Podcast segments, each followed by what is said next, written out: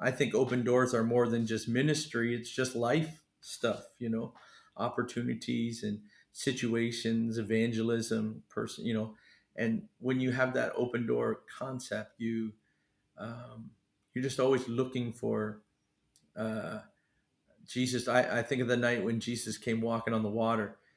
I thought, you know, the fact they thought he was a ghost and not the Savior until he spoke to them uh, tells me that they weren't really looking for him to show up. And and as I as I kind of studied that story, the one of the lessons I took from it is no matter how bad the storm is, no matter how much I want to hide inside the boat, I, I always kind of want to peek up and keep looking and have an expectation that I don't know how, but I'm going to see God somewhere. He's going to show up somewhere. And when He does, I want to be ready to respond.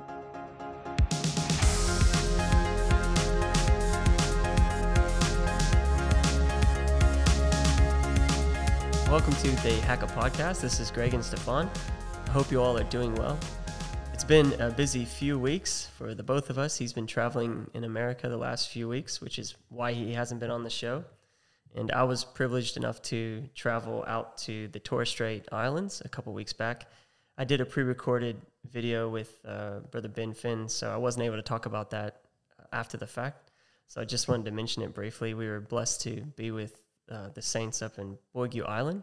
It's an island just five kilometers away from Papua New Guinea. You can actually see Papua New wow. Guinea from the shore of the island. The, the only negative aspect of the trip was the only way to get there is to fly in a prop plane, like a tiny little plane, about a 10, pass- 10, 12 passenger plane. Like, think about your church vans that you used to drive to, to church weekends on, 12 passenger. It was like about the same size, maybe slightly bigger. And you could actually see the pilot, everything that he's doing. like, it was terrifying, bro. I, was, I would be the worst backseat driver in that. yeah, I was just uh, praying silently and holding on to whatever I could. Uh, but uh, this past weekend, I was also blessed to be in Lynbrook with the wonderful church down there. Shout out to the Gabriels, uh, wonderful pastors, uh, Brother Daniel, who's actually been on the podcast. And it was good to see the Hogmans there as well. Always a blessing to be with them.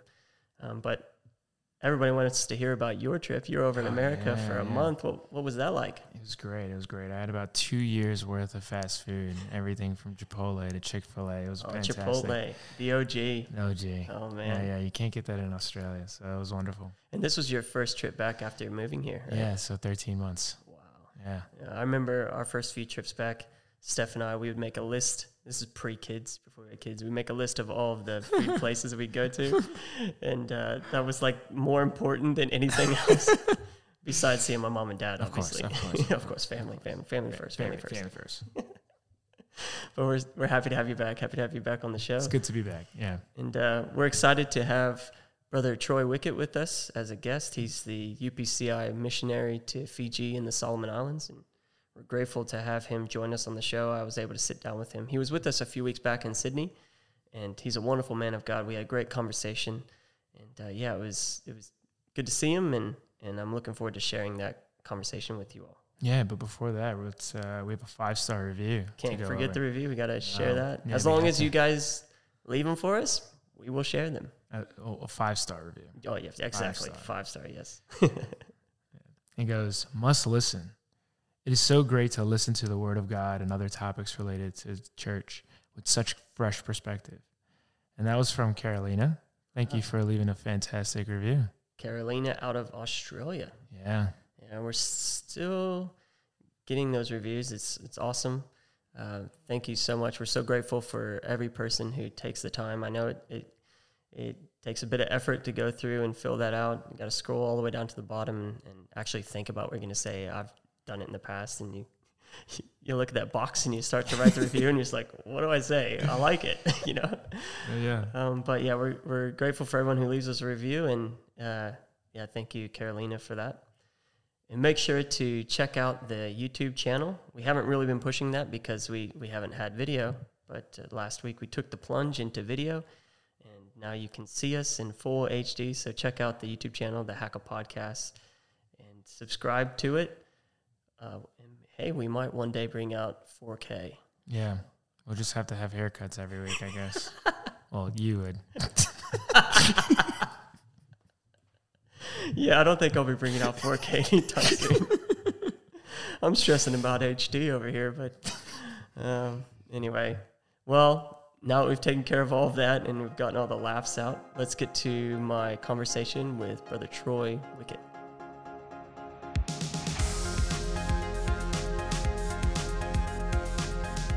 Welcome to the podcast. Thank you for joining us today, Brother Wickett. Glad to be here. I'm so grateful for your time. You you came over to Sydney, uh, I guess it's a couple months ago now, or maybe just a month ago, and you preached a revival weekend for us, and yeah, that was an, um, a, a wonderful weekend. And I, we talked about it afterward because we we hadn't had any guest ministry for almost two years here in Australia, being isolated. Well, at least outside the country.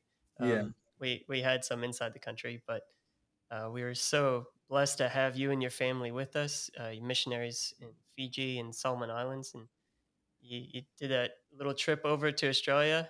It was a bit adventurous trying to get in, but we were so blessed to have you over and to spend time with you and, and your family. And, and thank you for making yourself available to come on the podcast today. I'm glad to be glad to be able to be a part of it. Well, we like to start off these conversations by uh, getting to, to know the guest a little bit for, for my listeners, those who may not know you or may not have met you.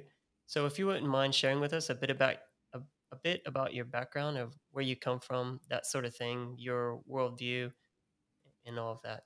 Thank you, bro. All right. Well, I'm uh, I was born in the U.S. and uh, I but I when I was just a baby, uh, my dad, who is a minister as well, uh, went to take a church in Eastern Canada, uh, just north of Maine and uh, actually I was born in Maine and then moved across the border to Canada where I really grew up till and stayed there till I was 18 but so my informative years so uh, I'm kind of I guess a half half and half here right? Like they can't make up their mind if I'm uh, Canadian or American so it just depends on where I am so when I come to Australia I'm a Canadian when I come to Australia but uh, and so my yeah but, we love we love Canadians over here. Yeah, I hear you. So, and so we, you know, we part of the Commonwealth and all, but we were in. Uh, but I grew up all my all my informative years till I was 18 and went to college. Uh, I was there, and my first ministry opportunities were were there, and so it's uh, you know it's kind of ingrained deeply. My folks still pastor in Eastern Canada as well and so mm. it's you know we're still very uh, tightly connected to that part of the world and so it's a little colder being here in fiji now uh, i've had to adjust from the uh, the cold winters to uh, i think our uh, winters in canada sometimes can get down minus 40s and so in fiji oh, here our winters get down to a you know a whopping 20 degrees uh, celsius Uh, so we're we're we're adjusting to that. But yeah, it's been uh, we we've enjoyed that series. I I've also my went to school in the U.S. and then also uh, passed or was assistant pastor there for many years in the U.S. before we returned back to Canada uh, to move into full time ministry at that at that point. So. Mm. Uh, we've I've grown up as a pastor's kid, a PK, and uh, kind of ministry has always kind of been a part you know it's just kind of ingrained yeah. sometimes i think on the other side i have a hard time uh so not associating but relating is the word i'm looking for mm.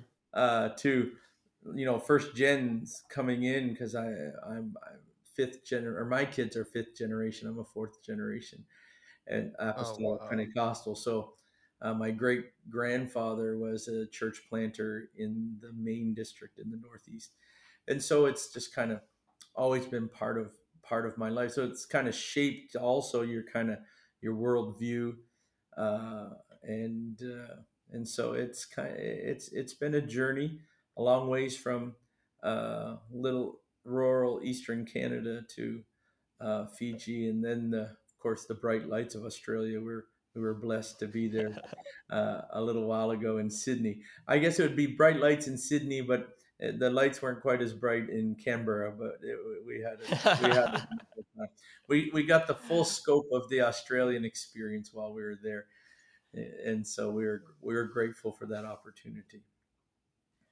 That's awesome, and our our paths may have crossed. I can't remember uh, far enough back, but you actually were an assistant pastor in Missouri District Yeah. where where I grew up. I grew up in in the states in Missouri, and then moved over to Australia when I was nineteen, I believe. I, I Um, kind of grew up with your brother a bit. I knew your brother, so we were. My mind was kind of blown when you came over. You know how many connections we actually had. Um, it, it really amazes me how small the world gets sometimes, and yeah, really. uh, you know, in in traveling the little bit around the world that we have, it always has amazed me at how, especially in church circles too, how amazingly uh, connected everybody is. You know, the whole six degrees of separation. Uh, you know, I think it's a lot. It's probably three degrees of uh, uh, separation in the church, but it's an exciting. It's a good. It's an amazing thing. But yeah, my my brother actually wanted me to pass along greetings to you as well. He he uh, remembers you from your Missouri days. yeah, that's right. With the Robinsons and and all of that. But uh, so you served as an assistant pastor, you said, and as a pastor in Canada for a number of years, and it was a growing church. I've heard a bit of your testimony, and uh, you know, it was a, a thriving church there in Canada, and that happened before you felt the call to missions. Can you share with us a bit of your story uh, of your call to missions? How it is that you ended up on the missions field?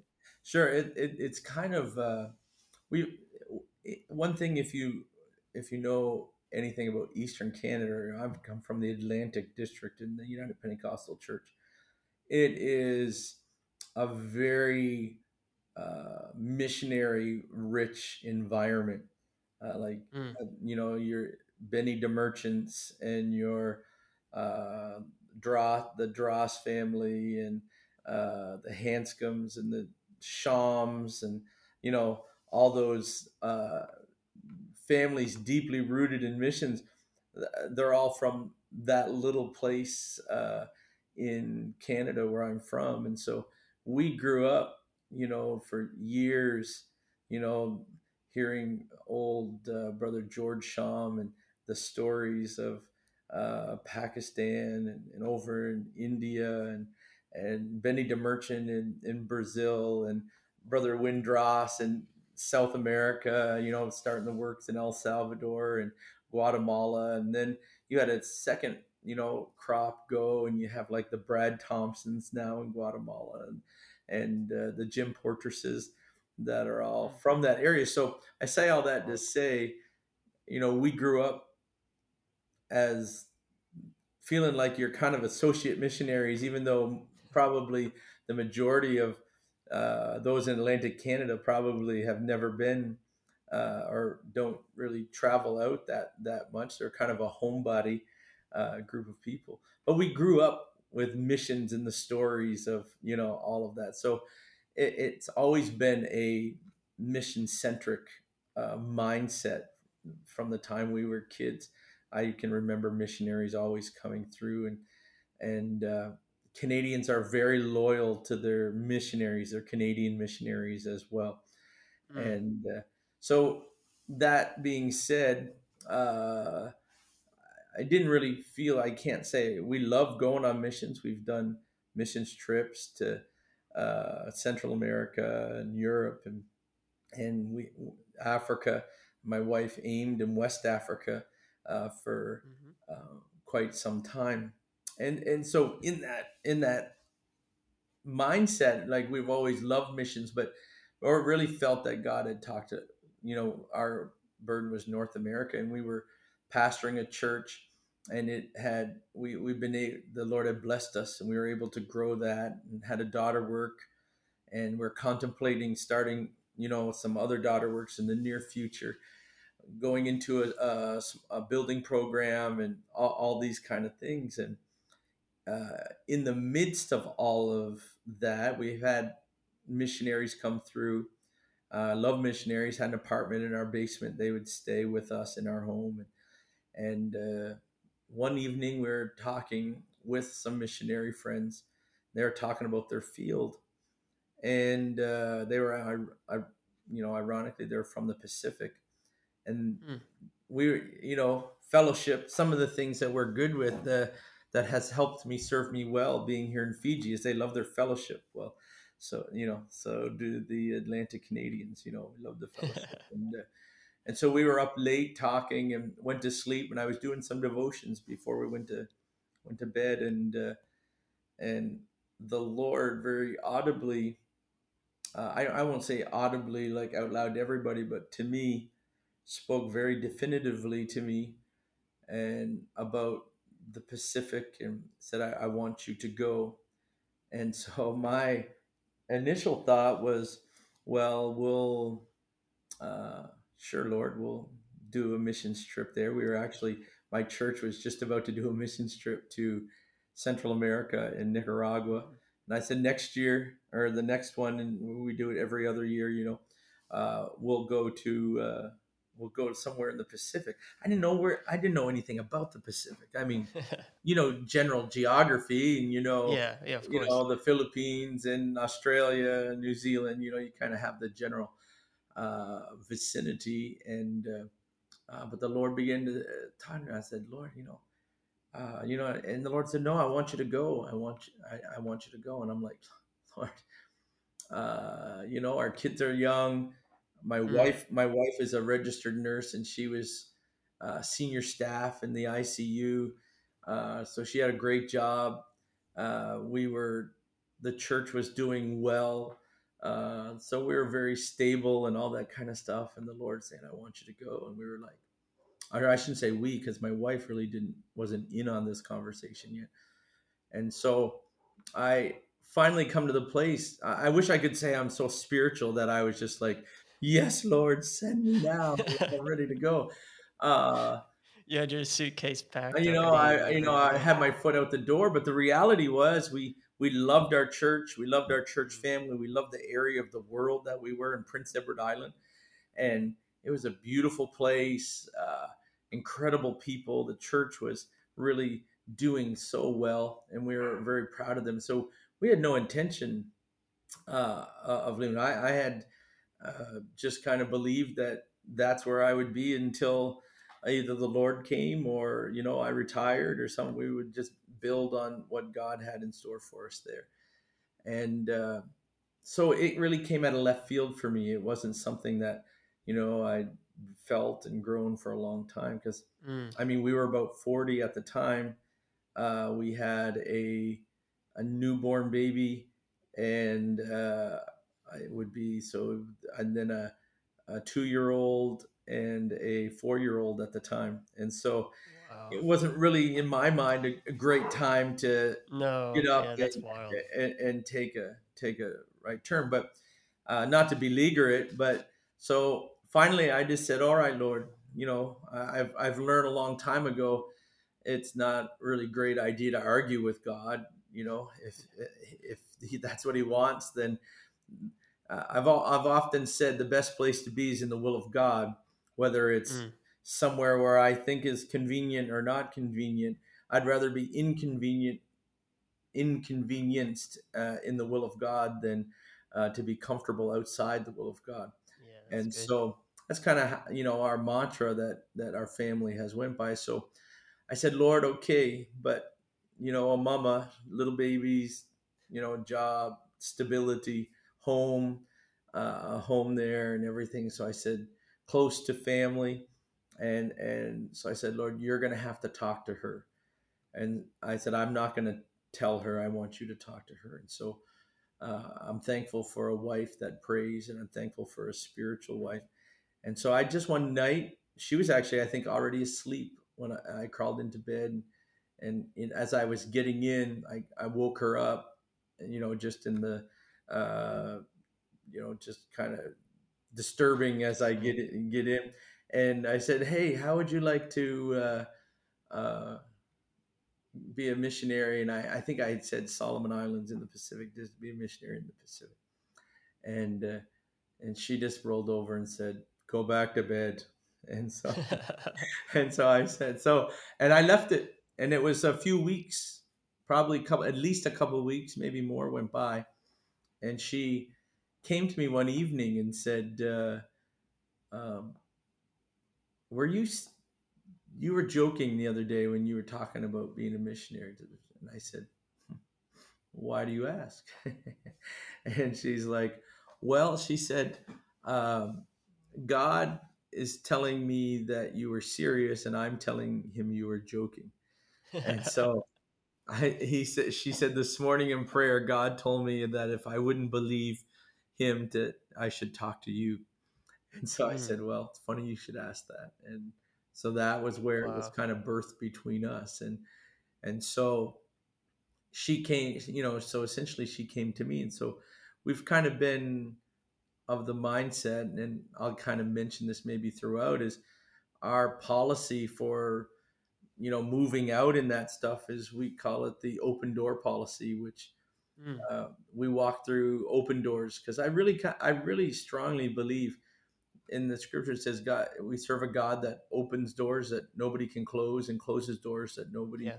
uh, can open, and so if I really believe that, then if the door opens, then I'm gonna I'm going to step through that or have trust God to step through that. So there was many hurdles and challenges along the way. Uh, the missions process is not a short process and it's not a casual process. It's very right. you know kind of invasive and, and, and stuff. Not invasive, but cumbersome at times maybe. Mm. And uh, but we just said if it's your will, you know, we'll walk through the door we're very content to serve where we're at but if this is what yeah. you want we'll walk through the doors and it's amazing god we've walked through those doors and god has continued to open doors. Like even into australia for example where we didn't know anybody you know had no connection no at all but god orchestrated some connections and and uh, opened the door and we were able to come there and it blessed our family and hopefully we were a blessing to the people there and connected with the people there and people in australia are wonderful people and we had a great time look forward to coming again and uh, being a part of yeah i look forward to being a part of what god is doing but all that is kind of been living that what i call the open door policy yeah. just and i think one of the keys to that is some people wait till they have a door close before they mm-hmm. are looking for open doors you know yeah that's well good. god if this door closes then uh, where where do we go from here and sometimes when you're looking god i often think of uh, paul when he was on his missionary journey and he tried to go north and the holy ghost said no and he tried to go south and the lord forbid it and he and then he's he's journeying to what's Troas, and Troas was a dead end. It was a, you know, you hit water. You had to go. You know, you couldn't just keep going the direction you're going. You had to get on a boat. You had to, or go yeah. back the way you came, and that was where Paul received his Macedonian call. Uh, mm. But he had been looking for the door, and so when the door opened, right. he was ready to go. He was that's ready. Kind of how we kind of approach things, Lord.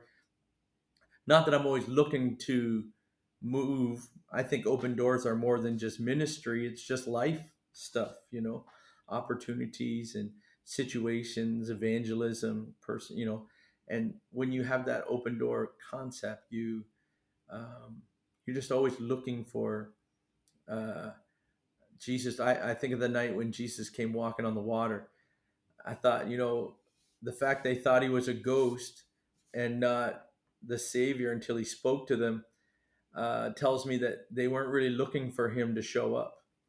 No. And and as I as I kind of studied that story, the one of the lessons I took from it is no matter how bad the storm is, no matter how much I want to hide inside the boat, I, I always kind of want to peek up and keep looking and have an expectation that I don't know how, but I'm going to see God somewhere. He's going to show up somewhere. And when he does, I want to be ready to respond. And that's kind of how we do ministry. And, that's kind of how we find ourselves now in working in Fiji and the Solomon Islands and around the Pacific.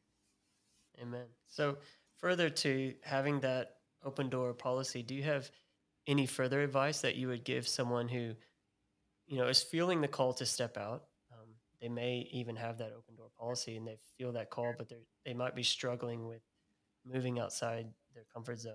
I mean, that, all you have to do is listen to your story, and you can see that uh, you know you were willing to step out in in a very precarious situation with the young family and a growing church and so on. So, do you have any advice for someone like that? I think I think really it comes down to a lot to do with relationship. Uh, you know, it's kind of the old adage where uh, you put a kid on top of uh, you know, on a high point and tell them to jump to you. And typically they'll jump, but you want to find out if they trust you, put a blindfold on them and put them back up in that spot and see if they are still willing to jump and trust that you're going to catch them. And that's what I think really a lot of the base of it all is um, is being willing to have or developing that relationship with God to the point where when you feel blindfolded, but you still hear the voice, you can't see everything and you don't know all the angles and how everything's going to uh, work out. But just trust Him. Like one of the things for us was in deputation. Uh, we don't we didn't have a missions background we hadn't done really any missions work we didn't have a lot of AIM experience at the time. Uh, it wasn't required, and so we had no not a ton of support, and so we had to kind of start from ground zero. And I felt like God said, "Listen, if you go, I'll go with you." And He gave me a time frame, and in that season, we had people tell us it would take us two years to do it, and give it.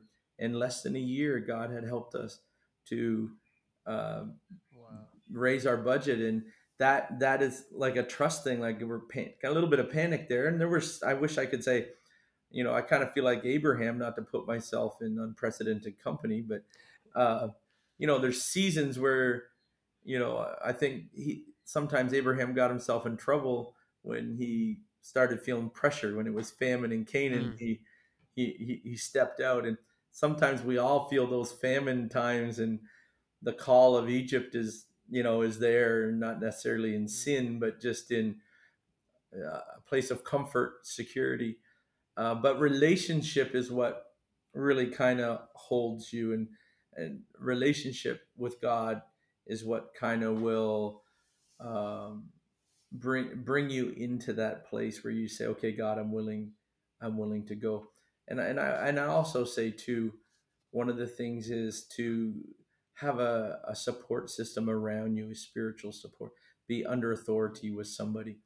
Uh, because if any two or three agree, if any two agree, so if they're in agreement with you, there's also a, uh, you know, there's that comfort in knowing. I know when we yeah. went on missions, it wasn't just a me and my wife thing, but I have uh, some mentors and I have men that I trust, a, a, two or three men that I really trust in my life, and I knew what God spoke to me, but I, I, I put it in their court as well, and yeah. uh, and they confirm they can confirm what God or uh, one way or the other confirm what God has spoken or move you away from that. And uh, it's kind of interesting. All three of those men uh, said exactly the same thing when I called no them, kind of told them what was happening and you know, how I was felt it, but I didn't want it to be, you know, and all three of them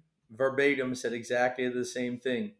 We don't know, but we feel that God is in this. Just proceed mm-hmm. and walk through the doors as they open. Wow. Like essentially this all three the same thing.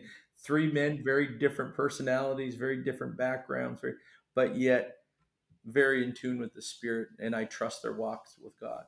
And uh, so that I, I think that relationship is huge because you can feel the call, you can feel the desire, but if that trust is not there in God, if that uh, and it does take a certain level of. Uh, you, I always say you can't go to some of these places, and I don't mean geographically; I mean spiritually, uh, and and not have a uh, or and have a casual relationship with God. It has to be because uh, it will be it will be tested, just like a marriage. You know, yeah, you course, stay connected yeah. long enough, it it'll be tested, and in those seasons.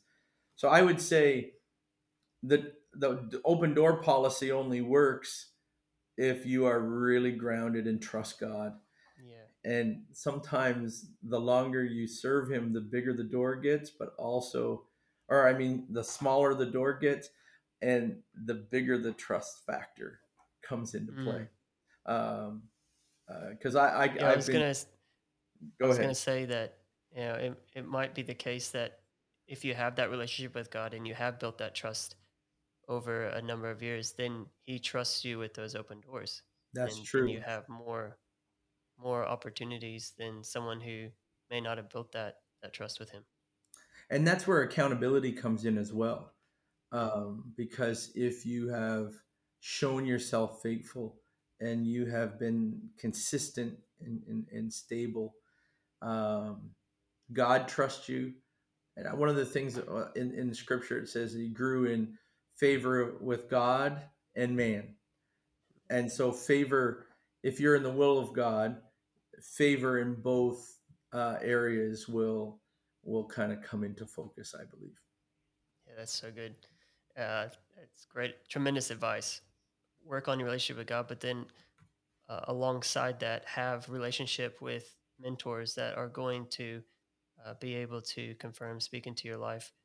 I mean, because uh, as you said, you know, you you can have that faith, you can have that trust in God, and you say, I know He's spoken to me. But man, how much better, how much stronger do you feel? How much stronger is your faith when when that's confirmed by someone else that that you believe in? You know, absolutely. And at some point too, you have to step out of the prayer room and start doing what God told you to do in the mm-hmm. prayer room. Um, yeah, you got to actually do it. Yeah, I know lots of guys. I, I, shouldn't say lots, but I have mentored and worked with some guys that were, you know, oh, God's called me to, and I feel, you know, and they're talking about this great call and great things, but, and so I would, but I never ever saw them put feet to what God told them in the prayer room. And uh, uh, sometimes we got to, I, I, this sounds kind of sacrilegious almost to say in, in, in a scriptural sense or a spiritual sense, but sometimes we got to get out of the prayer room and do what God told you so that you can go back in and get a fresh word, a rhema word, mm. because He can't give you a fresh word until you've done. You know, it's kind of like uh, Abraham wouldn't have got the memo not to kill Isaac if he hadn't have been willing to kill Isaac. It took mm. being willing to do the first part before the rhema or the fresh word came. And sometimes right. we can walk around with that initial word, and I, I often think about that Abraham walking around his whole life. If he hadn't have done that, every time he saw Isaac, he'd have been thinking, you know, I've disappointed God. I've let God yeah. down. You know, it would have been a place of guilt and condemnation. And that word that was meant to grow him. And and sometimes I think missions, like you said, missions that haunts people sometimes because they felt the word but didn't mm. respond to it. And and sometimes I'll say this too. Sometimes it doesn't mean a lifetime commitment. That's what's nice about some of the programs with short-term missions now with, you know, AIM for a few months, 6 months, 12 months. You can say, "All right, God, I'm going to test the water. I'm going to I'm going to step in." And in that season, your rhema word is going to come. Either God's going to confirm it or he's mm-hmm. going to say, "All right, I just wanted to know if you were willing to sacrifice that." And and I have yeah. some friends that they have made the made the jump and God has said, go back to your church. It's okay. I wanted to see if you're willing to go. And I'll be honest, I thought I'll be really to be maybe I have I don't know if I, my wife's not here. She'd be like, don't say that. Uh, but and part of me said I felt like in the initial stages that uh, that the revival that God had where we were was so profound and was was gonna was and God had really breathed those things into me and gave me specific words that he wanted to see if I was willing to give him that uh, promise and or those dreams yeah. that I had and and then I, I almost really kind of felt like sometimes I was just going to give it to him there was going to be a season the door would close and I would go back uh, but God didn't. The doors just kept opening and we kept walking through them. But some people, they're at that. They, but I'm thankful for that Rhema word and every that fresh word. Uh, I'm thankful for the promises that we've got along the way. But man, there's something about that new word, that fresh word every day. Yeah. Amen. Amen. That's profound. You got to be willing to take the first step, and then uh, uh, you'll know where to go from there, type thing. you know Amen. Well, so you mentioned that uh, you felt that call to Solomon Islands. You, you mentioned that in, in a bit of your story about how you felt called. But you're serving in the Solomon Islands as well, but you're based in Fiji. How did how did that end up? How did you end up? well, Fiji? it's kind of an interesting. I, you know, I use Solomon Islands because at the time when the missionary was at our at our home, uh, we were talking about the Pacific, Mm-hmm. and it was just all the Pacific. And but one of the places that they had mentioned in the conversation was the Solomon Islands, and so I won't say that I felt a specific, um, you know, the Solomon Islands is you know the the only place or is okay i got you what, what, what, i felt like god had called me to um i really felt like the region it was a regional I didn't have a specific. I had the Solomon Islands was the only place that I had known of. And so our prayer, like I said, has always been the, um, the open door. And so we are willing to go. And in that process of time, uh, there was a need in, in Fiji at that time.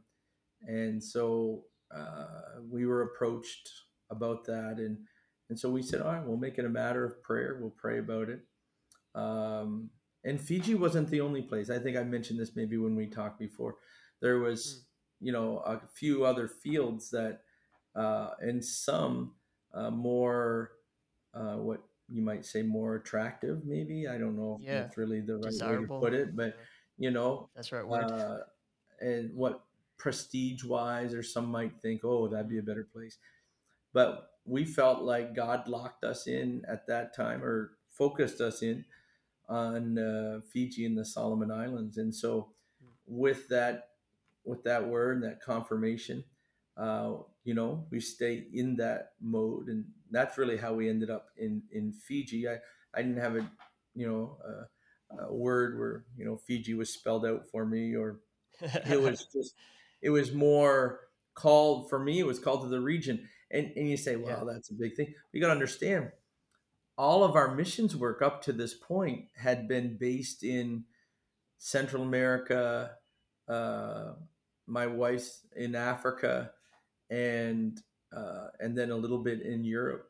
And when when when we went to the Pacific, I know especially some of the leadership in Africa was like, "What are you doing?" You know, like, "Hello, like over here." We Africa. need help too. you know, and you know we've already invested a year into yeah know, exactly and uh, where you at it but it was it wasn't a you know an, a slight on one or the other it was just this is where uh, god had and now that we're here and we're see there's such a there's such a massive need uh, for for missionaries and not not just international but regional missions uh, you know we have such a, a, need in the pacific so spread out, so vast. Yeah. And really we're under we we don't have the manpower to do what God wants us to do. So we were really believing right now actually that God is working uh, behind the scenes to really uh, create a flow of leadership to help here in the in, in the Pacific region. But so felt Pacific uh, our leadership uh, presented us with with where the needs were prayed prayed about those needs and then knew without a shadow this is where God has called us. And it hasn't always been it hasn't always been easy either, but at that same uh, time, uh, we it's that knowing where you're called and knowing Yeah. You know everything that kind of flows from that. Along those lines, would you mind sharing with us what, what God is doing in Fiji and, and in the Solomon Islands? Some testimonies. I, I, I follow you guys on Facebook, and every weekend people are, are being filled with the Spirit and baptized. It's, it's beautiful to see. But It, yeah, would you mind sharing with us it, some? it- it's really exciting. It, it really is exciting what God's doing in, in, in Fiji and the Solomons. Um, it's really, even in this season of pandemic and all that stuff, God has really been positioning the church. It's, it's there has been a greater liberty uh, since the you know we went through times of struggle and all that kind of stuff, but when we would come out of it and churches would open, uh, the Holy Ghost would move. You know, I bet you uh, since churches opened, uh, we might have had three, three or four services, may, maybe in the in all you know in all of the months, six, seven, eight months, nine months, however it is. That, that somebody hasn't got the Holy Ghost every week. And that's Wow. just that's just with our ministry. That's not Yeah, yeah. that's not all over Fiji. Uh, right now, there's um, we were. I was just at the at the church and I was preaching for a, uh Suva City. Uh, you you would know brother Tua is working Yes, in that. His dad, brother Pi, and like I came in on a Sunday. They're baptizing seventeen. You know, outside Wow. and uh, last week they baptized another 11 you know and then but it's a consistent um, what i love about it is that it's a consistent growth uh, you know we're having four five six i think we had a children's uh, crusade a few weeks ago and had 29 received the baptism of the holy ghost at, at, at the kid the kids week. It was exciting. It was one of the first ones we've had since everything opened up. 600 kids all like you know crammed into this building That and got this awesome. built. It was exciting. It was a great atmosphere great spirit of the lord.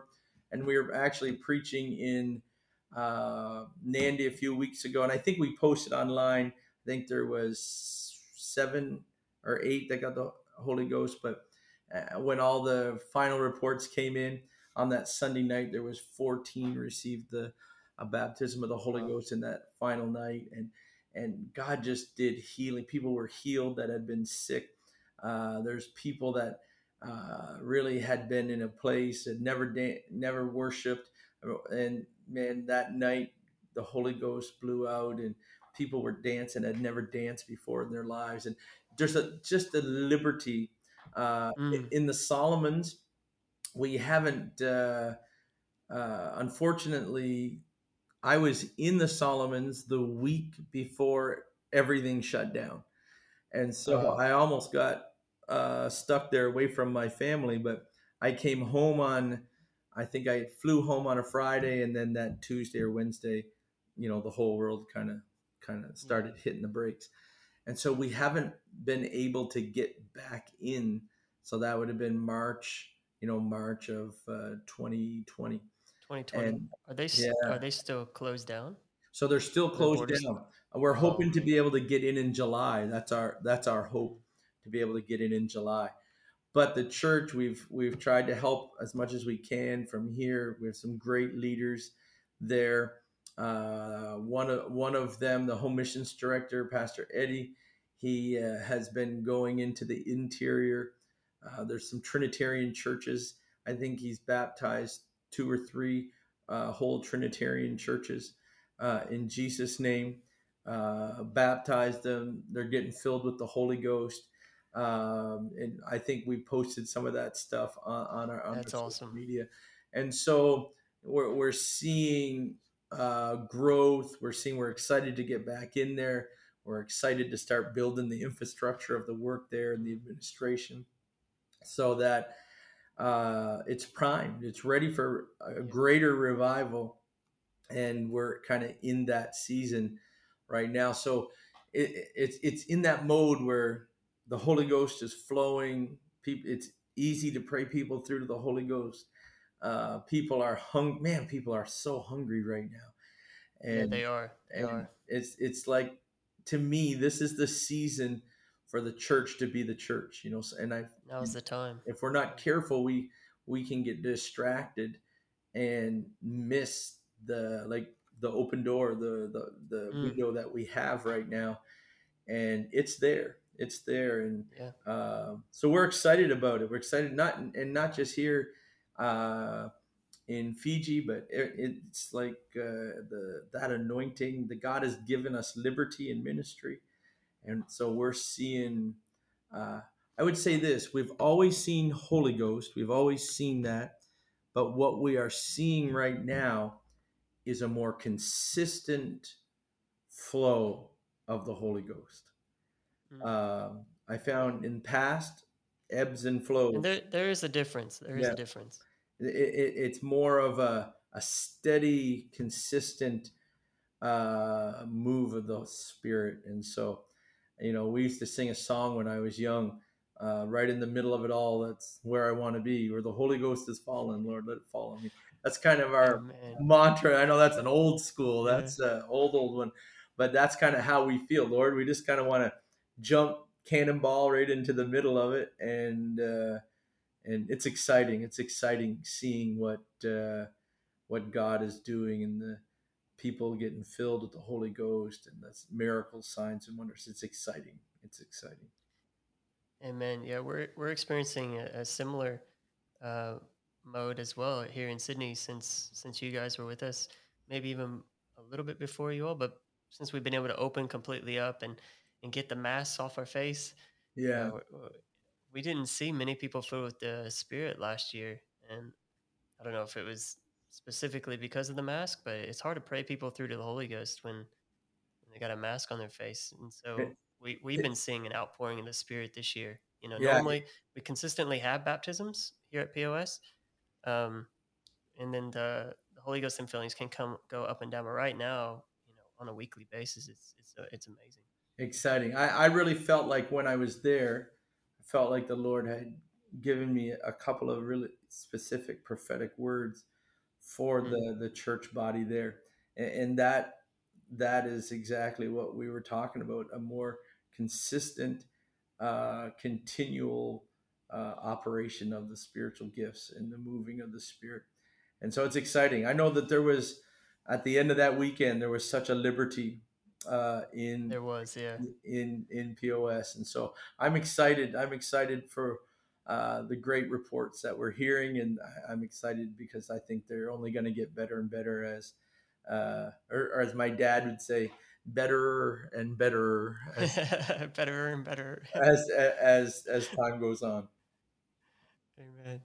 Uh, yeah i guess pe- people outside of the pacific they you know uh, if, if you're in north america you kind of moved on i don't know about canada i think there's there's still some restrictions they're facing yeah. but you know i know the us has pretty much moved on from it but because of the nature of the pacific because they are island nations i feel like the government's have this belief that they can control it better. So that's why these that's why we're still talking about borders being closed. I know Samoa, I think their borders are closed as well right now because they just had their outbreak uh, earlier this year, their first major outbreak.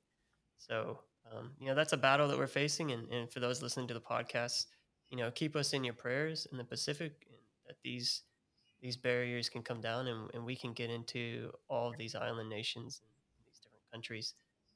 Um, we're going for the first time, uh, UPCA, we're going for the first time in a couple years to Indonesia.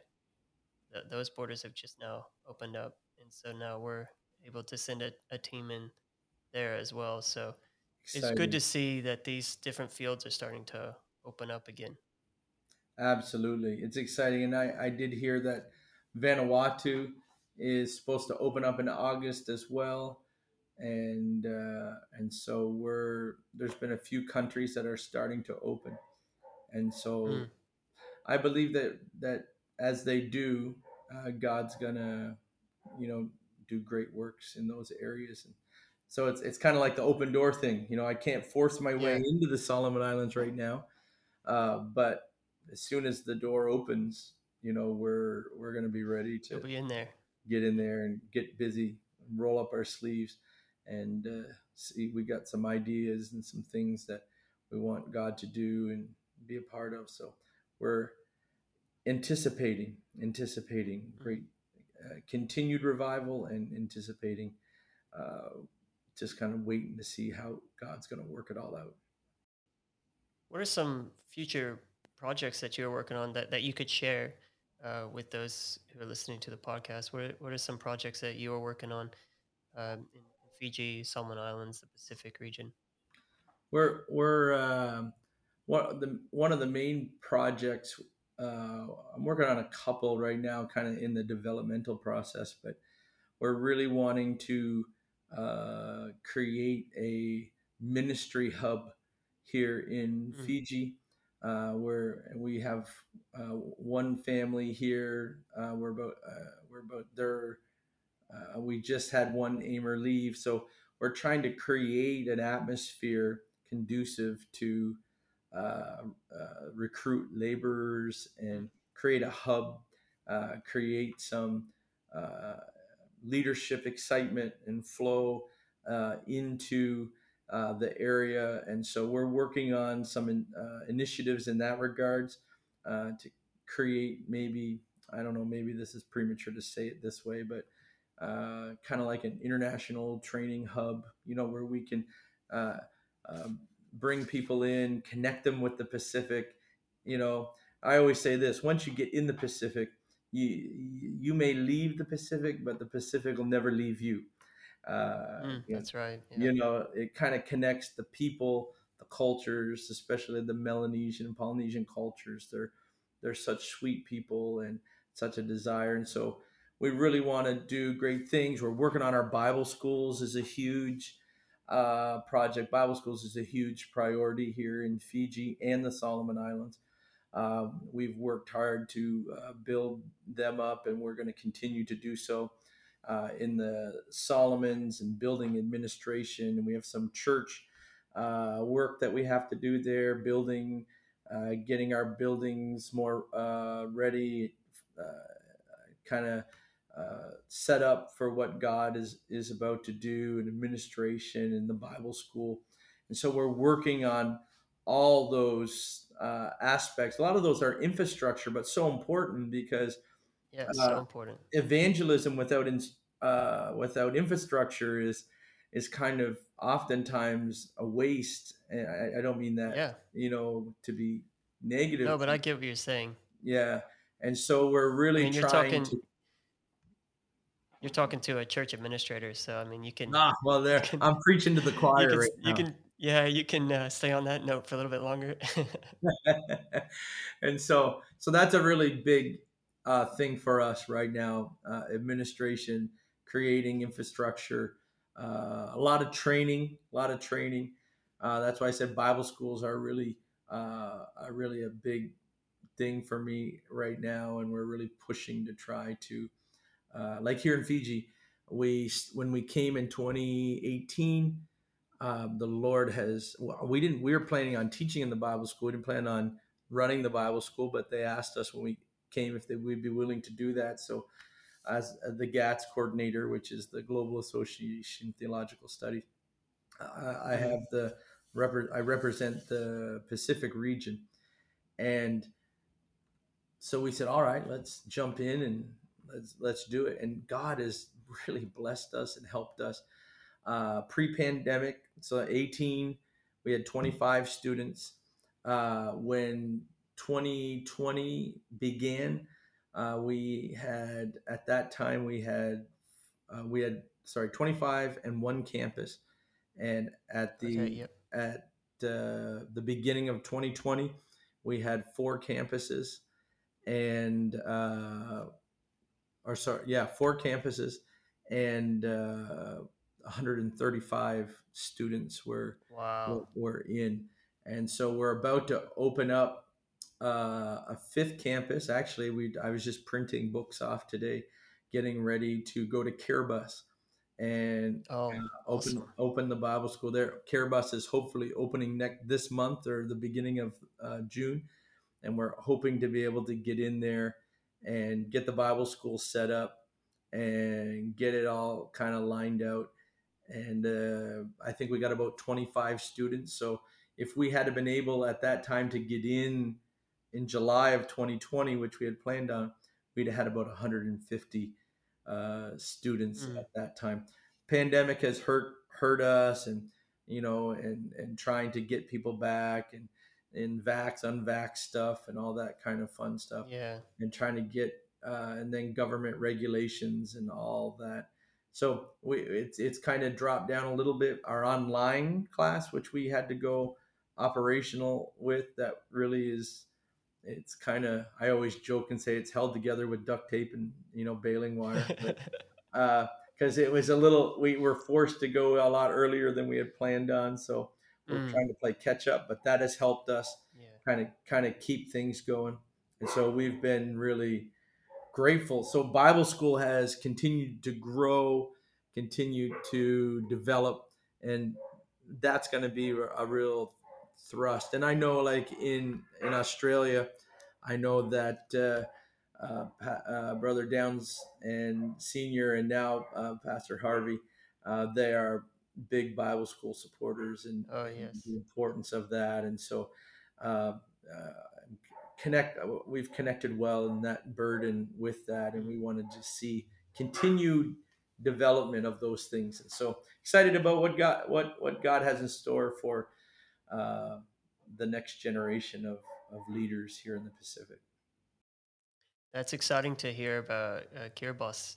Uh, I know here in Australia we support, we help support the missionary over there, and that's great to hear that it should be opening up, and we'll be able to establish a Bible school over there. That because that's a that's a Fijian missionary. Correct? Yeah, brother Dan, brother Dan. I was just he was just in my office a few days ago, we were setting down the lat, and so he's hoping. Uh, he was hoping actually that they were going to open on the 13th, and uh, they were going to continue to uh, uh, open to the point where I could go as well and do some exciting things. I'm just excited, new a new field, new opportunities uh, to get in there and, and kind of connect them with the Word of God and ground them. And we have some uh, uh, Trinitarian pastors that have uh, been baptized in Jesus' name, filled with the Holy Ghost, want to get in there and really get that foundation of truth established well. And yeah, it's a small nation, uh, but Brother yeah. Dan is doing an incredible job there. And we're excited about uh, the potential and all the great things that, uh, great reports we've been hearing. And I, I can't wait to go experience it firsthand. That's awesome.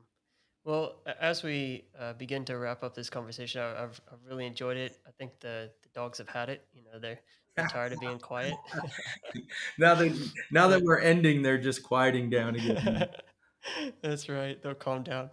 Um, but uh, I, I, wanted to ask you. I like to ask this to pretty much anyone who comes on the podcast.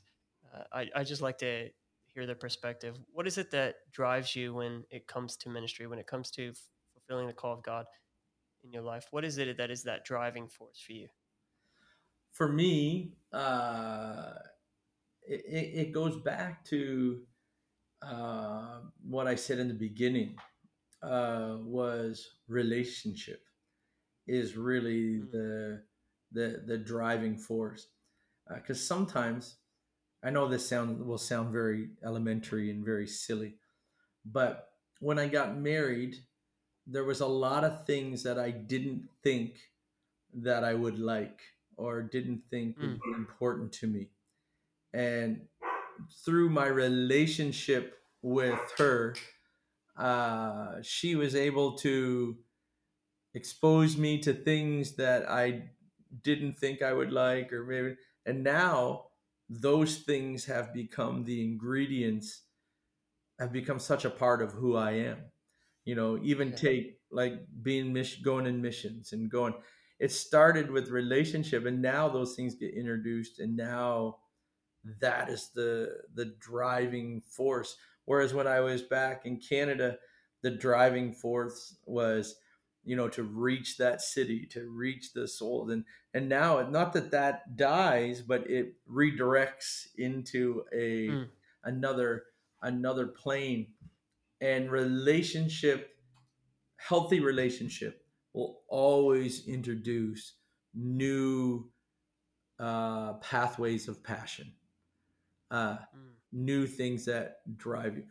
You know through that relationship you you continue to grow you develop and you you you, you kind of do it together. And and and, and with the lord with the relation with god that's kind of how it kind of flows. And so that desire and if i was to say right now what what is really my heartbeat right now would be leadership. Uh to get our leaders connected to get our give them the tools that they need to do the work of god. Uh, nothing worse than a carpenter or a mechanic or somebody that has all the potential in the world but no tools to use. And so uh, i put I, I really push hard. We're we're building bible school. We're and, and building it up. We're building churches. Right now i have two churches I'm, I'm trying to get built. Where I'm in the process of raising some funds to do before I go on deputation or rotumen. Uh, we have we have a people, new people group that we have a pastor that was actually one of my first graduates. He's from Tonga but married a, a lady from Rotuma, and now they started a church, and it's exciting. We just actually awesome. had, had, a guy from Sydney, uh, brother Kumar. Uh, he oh yeah yeah. he came to me and said hey i have land. I have some people. We've went up there.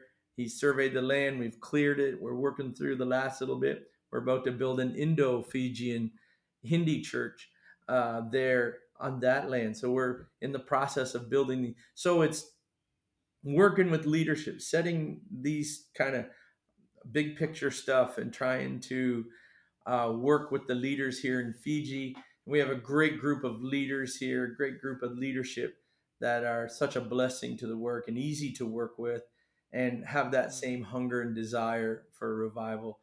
And so that's kind of, I'd say what's driving me right now, my passion right now is, you know, uh, big picture growth, leadership development, teaching foundational and equipping uh, them to do the work that God has positioned the church here in Fiji and the Solomon Islands and, and in a greater mode, even the Pacific, uh, to do as well.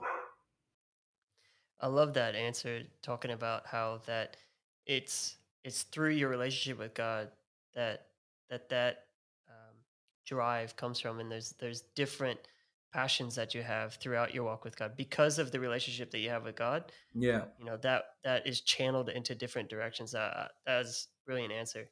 Well, I've I've thoroughly enjoyed our time with you today. Thank you so much for for providing that time for us. I know it, it's not easy uh, connecting to really good internet over in Fiji. So I thank you for setting aside your time this afternoon to talk to us, joining us here on the podcast. Um, I want to give you an opportunity as as we finish up here to share a word with the listeners, something that God has laid on your heart for the podcast. So, uh, brother, thanks again for being with us, brother Wickett, and uh, you you could take us out from here. Amen. Well, I I would say that uh, um, my greatest desire right now is to see a, a demonstration of of this of the presence of God. I, I have been teaching this lesson lately where preparation and uh, anointing come together, and I feel like that's where we are. As we the anointing has never left. The anointing, and I was talking a little bit about infrastructure, doing the little thing, doing the things we can do to prepare so God can you know orchestrate. And I think of the lady uh, the little widow woman picking up sticks. And I might, and I think I might have even mentioned this when I was in Sydney a little while ago, but it's just, it hasn't left. And that is, she had to do what she could do. She picked up sticks, you know, she went and got the, uh, the man of God some water. She uh, cooked a cake. She did all those things to uh, prepare herself for an outpouring of the supernatural presence of God. And I just believe that whatever you're doing right now, whatever service of ministry, whatever mode that you're in, just keep doing it. Just keep serving, keep uh, ministering, keep picking up the sticks, keep uh, building the fire, keep cooking the cake, keep doing the things that you know how to do, even though it may seem like you're getting to the end. God knows exactly where you are. God knows exactly what you're going through. And when the season and the time is right, God will send the right person at the right time, or He'll move in in a mighty way. And that supernatural uh, demonstration where her and her son, probably for at least two years, and the prophet saw that oil and meal uh, every day being uh, flowing and flowing and flowing as long as there is needs. I feel like that's where we are as a church right now to just serve, and God has orchestrated it. God is positioning us for a great supernatural demonstration. But it would only came if she had that word from God, she trusted in that. When Elijah said, "Thus saith the Lord," and he was, she was like, "Whoa, I've been waiting for a word from him." And I feel like there's situations right now that are just waiting for us to connect with them and to keep serving, to keep ministering, keep doing what we can do. And then when we've come to, I love that old adage when you've done all you can do, that's the beginning of what God can do.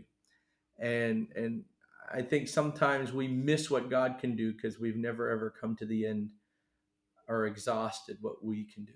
So I would say keep picking up the sticks, uh, keep serving the water, keep uh, building the fire, keep cooking the cakes, and then you know, and when when you are willing to do that, God's going to provide the supernatural demonstration. I believe we're going to see a continued move of that and a flow of that in the Holy Ghost. As you, as I read through your notes the other day, and I come down to the end of that, that's the one thing that kind of hooked in my spirit, and I haven't been able to kind of shed it over the last few days, which is simply uh, God's wanting to move, but He needs some.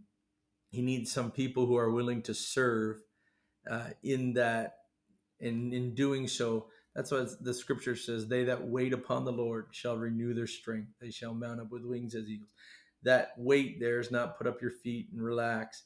It's the servant waiter with the towel on his arm. And so as we serve that's when it, that's when the scripture says we're going to experience that supernatural impartation uh, uh, from the lord that's going to allow us to do in these in this end time in this season what god has in store. So i encourage you today keep doing what you're doing trust in god trust in the word trust in his relationship. And in his season he'll open up the door. Don't kick down any doors. I've always been disappointed on i'm disappointed in what i have found on the other side of every door i've kicked in. And i have kicked in a few in my life and it's always been disappointing. But I've never been disappointed when I have been willing to. I heard one preacher say, been willing to learn how to worship in the hallway until God opens the door.